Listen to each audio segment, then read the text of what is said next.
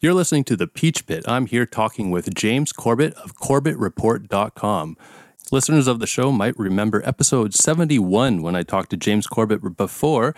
He has been so nice as to take time to once again come on to my small little radio show podcast thing and talk to me again about how this world is going down the tubes. Good way of putting it. Thanks for having me back on, Derek. uh, James, thank you so much for taking time to talk to me and welcome back to the pit. No problem. Pleasure to be here. Uh, I think a good place for us to begin is uh, to simply do you miss George Carlin as much as I do? yes, indeed. Uh, oh, to have a voice uh, like that in the cultural space today. Although one wonders, one wonders if such a voice could really um, function in the same way as it did uh, even just 20 year 20 25 years ago uh, i think it would sound very different today um, than it did at that time but yes it's uh, it's a sorely missed voice in today's cultural landscape Speaking of the cultural landscape, it is an interesting thing to note that all of these rock stars, such as like bands like Rage Against the Machine and Tom Morello or uh, Neil Young and Joni Mitchell, these are the people who did not stand up and fight for us. But right now, it seems like the the real voice of truth and reason is coming from comedians.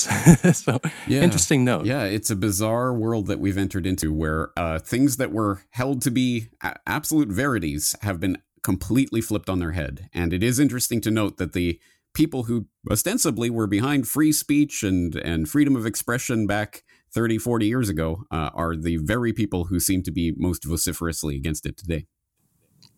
Absolutely. And with the line of work that you do with the Corbett Report, uh, you had to have gotten over the hump of no longer being afraid to be called a conspiracy theorist, which so many of us are afraid of. So we're so afraid to have the conspiracy theorist label attached to us. What made you feel like you were no longer afraid of that? I'm not sure afraid is quite the right word, but it's certainly something that I have had to deal with in the entire time that I've been doing the Corbett Report, because of course it is the way that most people have been psychologically prepared to understand the types of conversations that I'm having, which is essentially questioning power and questioning people and groups that are in power and how they wield their power over society, that inevitably in our day and age raises the specter of the conspiracy theorist term, which is uh, if you look at it from the broader historical perspective, ridiculous. There have always been ruling oligarchs, cliques, factions that have wielded more, greater or lesser extent, but still uh, have always wielded some degree of power over society. But only in the past 50 years has it been this expression of derogatory, oh my God, lunacy that you would even question that there's such a thing exists. So if we put it in that historical perspective, I think people might have a better chance of escaping that mental trap. But essentially, what I did, uh, uh, well, I, I, as I say, I've wrestled with this term over the years and have addressed it more or less uh, explicitly, um, going back to the very beginnings of the Corbett Report. I think episode 50 was on the other C word, talking about the conspiracy theorist label and where that phrase arose from and all of that. So I've, I've talked about it over the years, but I think it was about two years ago, I released a video that just was titled, I Am a Conspiracy Theorist, to get away from this, eh, because it is sort of just a rhetorical trap that people try to throw you in. Oh, you're a conspiracy theorist, by which they mean we don't have to listen to anything you say.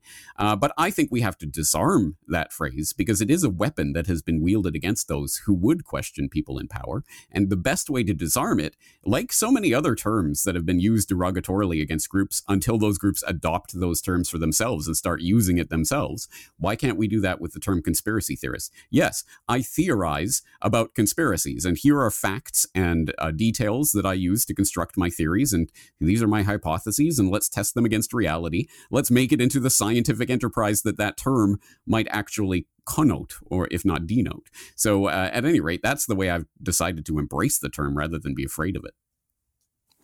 Absolutely. And maybe uh, you hit uh, a really good point, I think, where we maybe need to just claim back the language and take advantage of using the language for ourselves instead of letting it be used against us. Exactly right. Um, it's been used many times by many oppressed groups over the centuries, really, um, and certainly from our own recent past. So why not use it in this case as well? The next question I was going to ask you is how do you deconstruct the news as to understand it. Could you give us a, just basically, if I was going to get a news story that I didn't get or understand where it was coming from, how could what are some of the simple ways that somebody could just dig it apart, pull it apart, and try to figure out the real truth?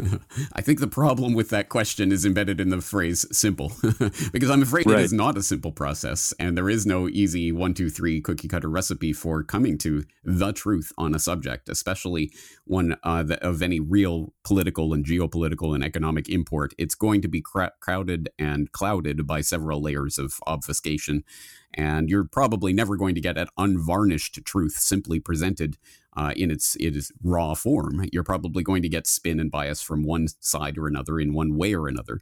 So the question is, how do you how do you start to balance out those biases and try to arrive at something more more akin to the truth. And I would say that the way to do that really is about context, contextualizing information, because information by itself is virtually useless. But information in a context can paint a narrative, can paint a picture, can start to reveal something deeper about what the significance of that information.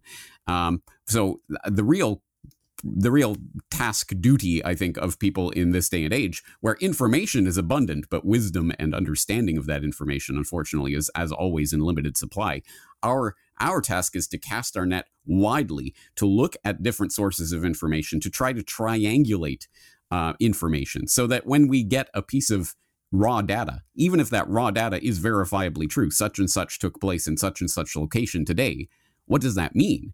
And for that, you're going to have to approach it from different sides, get some different takes, and eventually that is can be overwhelming at first but i think it is a process that as you follow news stories and if you concentrate on something like if for example you're interested in ukraine right now well it would certainly help if you'd had been looking at ukraine for say the last 10 or 20 or 30 years but if you start today then over the course of time as you accumulate more data from more different sources you will start to come to a better understanding of what's happening there as i say that's not a simple process there's no snap your fingers and it'll happen overnight. But uh, I think it is a process, unfortunately, we are increasingly being asked to take upon for ourselves. Uh, so that we don't get railroaded into making our identity about whatever the passing fad of the moment is, whether that be COVID or blue and yellow flags or whatever happens to be in the news this week. Uh, if we don't want our identity to be subsumed by what the media is telling us uh, we should be subsumed by. We have to start constructing that reality for ourselves. In order to do that, we have to reach out widely to a lot of different sources of information. And and speaking of uh, all that happening right now, I, I, remember just before the pandemic happened, we were seeing lots of scary uh, images and videos coming out of China, and that is exactly what's happening right now. We're seeing lots of scary images and footages coming out of China, and I don't know how much I can believe or what's go- really going on. What what do you think of all of what's going on in China? You know, actually, that is a good case in point of what I was just talking about. Because yes, you can see some of the images and videos that are being passed around on social media of various things that are taking place. For example, in the lockdown city of Shanghai right now what do we really know about that? And what what is the context that helps us to understand those images? And whether or not they're even are are these real or are they being presented in a in a in the proper context or what does this mean? So again it's the sort of thing that just looking at individual posts you probably won't really understand what's happening, but looking as you cast your net wider and look at more and more different sources, you might start to get a handle on it. Essentially, the I, I suppose the raw data of the situation is that of uh, of the hundred largest cities in China. Uh, I believe it was over 90% of them are at, now at some form of lockdown, some more strict than others. And Shanghai, I think, infamously at this point, has been remarkably strictly locked down for over a month now, and even delivery of food to people who have been isolated is becoming more difficult, and uh, people are starting to reach some sort of snapping point. But to what extent can we understand that from the outside? Probably not very much, because of course, any information coming out of China is going to be limited um, b- by government censors and and others. And then, of course, on the other side of that equation, there are people with geopolitical interests in casting China as always the the prime evil in the world, and so there there will be bias and spin from certain sources on that. What we can say is that China, the Chinese Communist Party that runs the Chinese government, has uh, explicitly adopted a zero COVID policy, which is resulting in tens of millions of people being locked down at, a, at, the, the stroke of a pen and in extremely harsh conditions. And it was indeed China that set up a lot of the infrastructure and, and modeled the infrastructure of the biosecurity state that we've seen rolled out in country after country around the world over the past two years, including the idea of the QR codes to essentially allow or disallow access or even egress from your own neighborhood. Uh, well, if your code on this screen is red, then you don't get to move past this line, and it'll it will be enforced with uh, jackbooted thugs. So that infrastructure has been put in place. It is being reflected in a zero COVID policy, whereby the vast majority of uh, people who are testing positive in Shanghai right now are completely asymptomatic.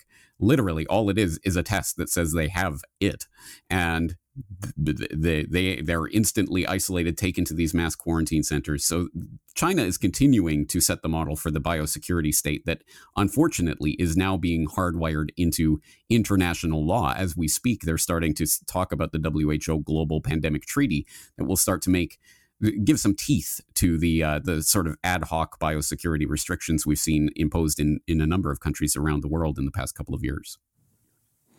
I, I think I've, i need to take a second to go into what you just said because I have not heard anything about this. So the WHO, the treaty, what is what is that? So the uh, I believe it was last year. It would the idea was floated. I'm sure just spontaneously and out of the ether as these things do. The idea was floated uh, and was uh, especially um, uh, put forward by the European Union Commission um, the idea that there needs to be a global pandemic treaty of some sort to institutionalize, to hardwire in uh, some of the uh, things that, as I say, have been ad hoc responses so far. And we've seen this, for example, with certain countries closing down borders to certain other countries at certain times, and then different countries having different restrictions based on tests and or vaccines, and this kind of mishmash.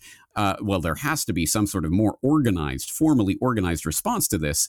And what body would be in a better position to do so than to create the, this type of pandemic treaty that will hardwire the response to these these future pandemics that we know are about to happen.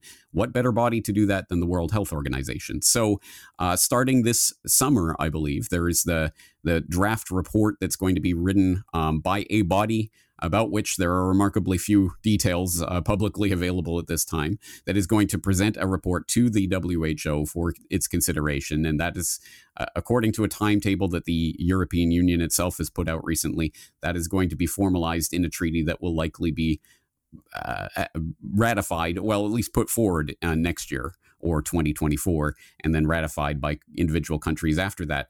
The point about this that is, I think, concerning or should be concerning is that this is de facto world government. Uh, uh yeah. World Health Organization because it has virtually every country in the world. There are a few holdouts, but virtually every country in the world is a signatory to the WHO.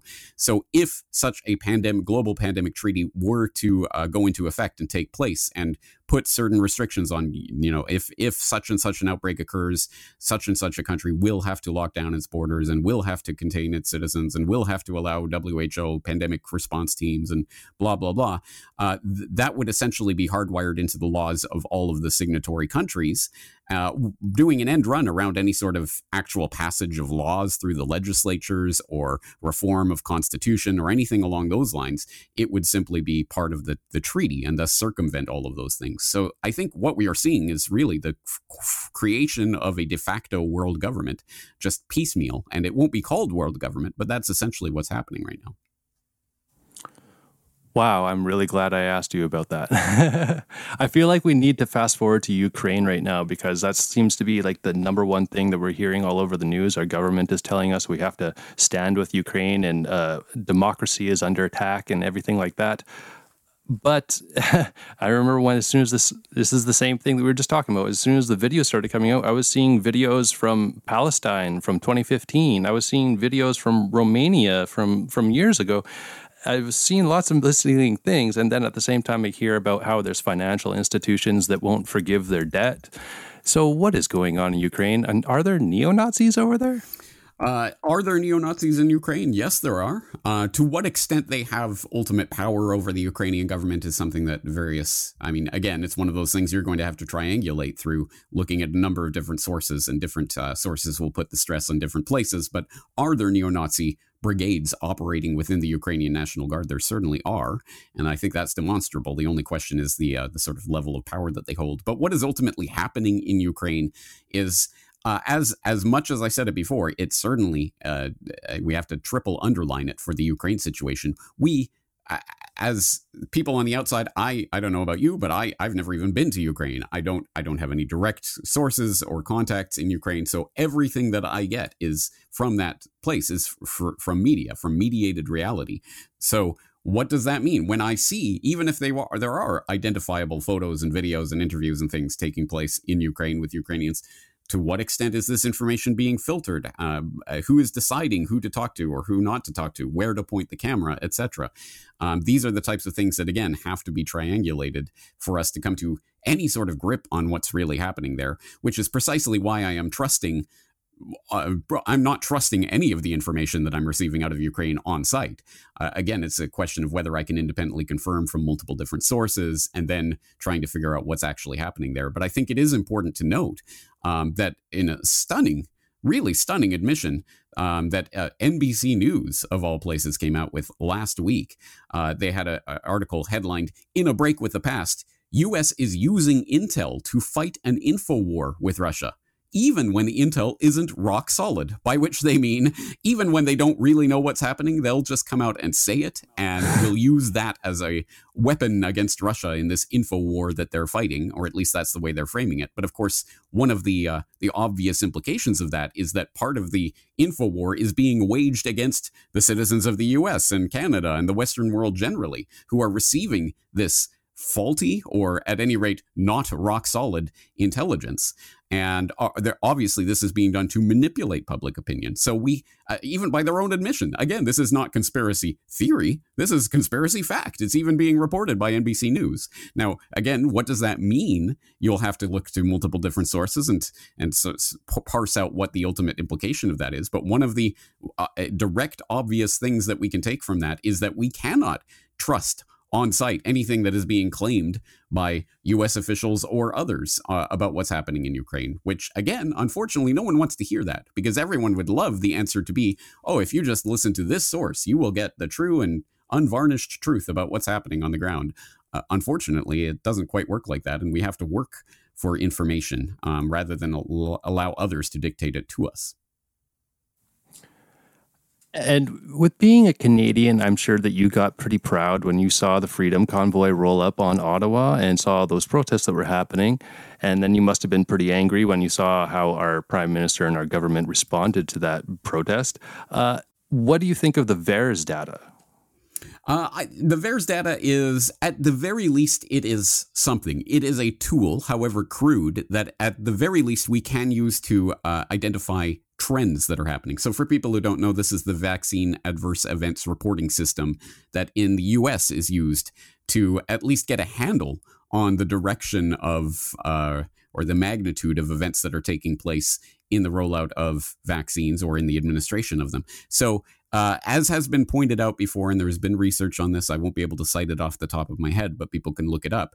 In the past, they have estimated something like um, there is 100 adverse events for every one that is reported to VAERS. It is, if anything, vastly underestimating the uh, the, the real effects of various vaccines, and which na- is scary. It, it, now we're being asked to believe that it's just total fake and uh, uh, we don't. We shouldn't believe any of it. Uh, it. It is unverified information. It's not like there is some sort of government official coming in and, and looking at each claim on VAERS. So to that extent, we can't just take VAERS at face value.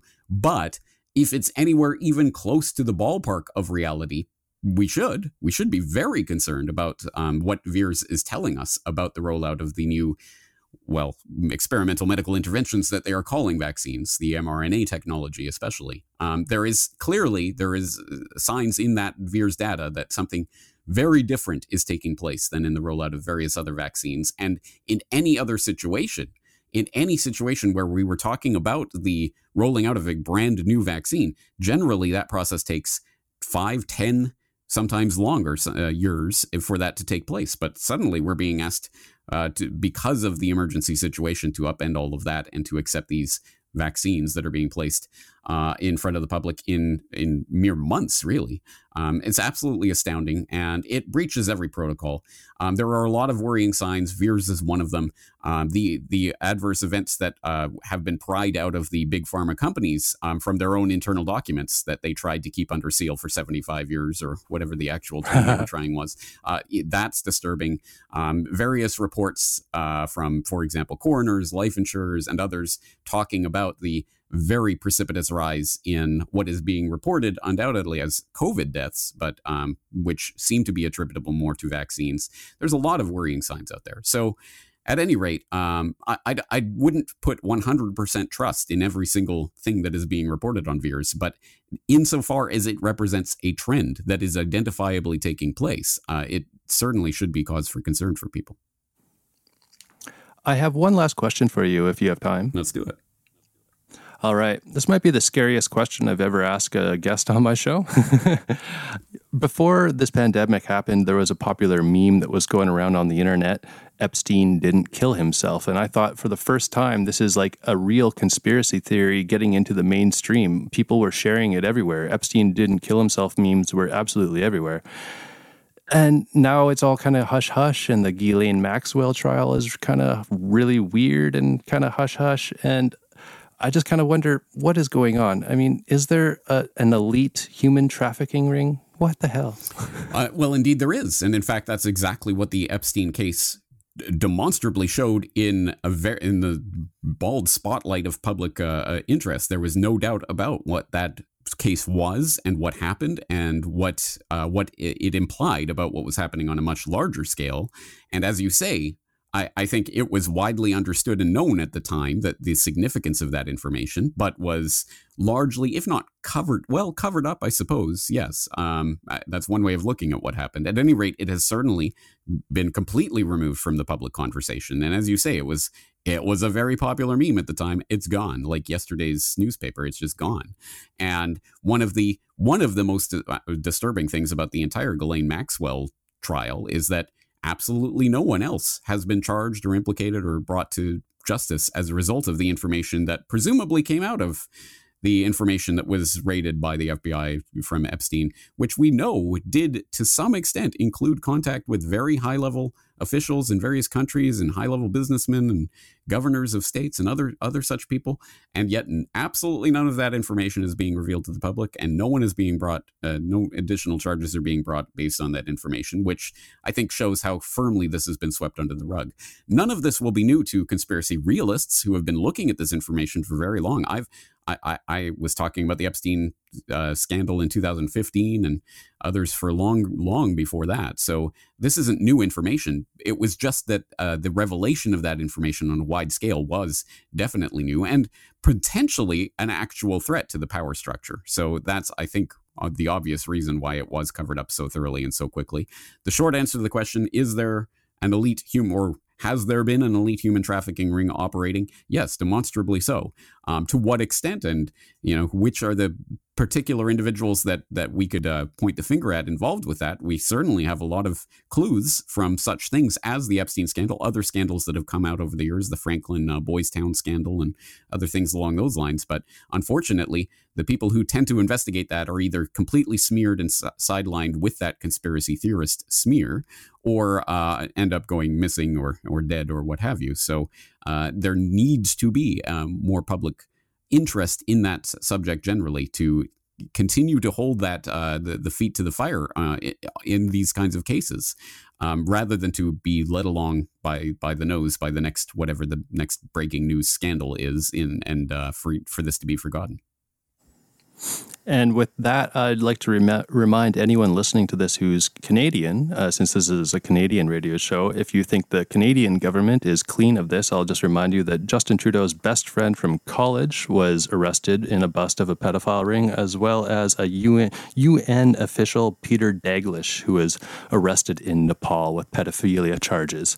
James Corbett, thank you so much for taking time to talk to me. Thank you so much for being a continuing voice of reason in this crazy world through everything you've done in alternative media. It's been so inspiring to watch you day after day just be sober and and and calm and just telling us the facts for what they are instead of flapping your arms around and getting red in the face and stuff like that.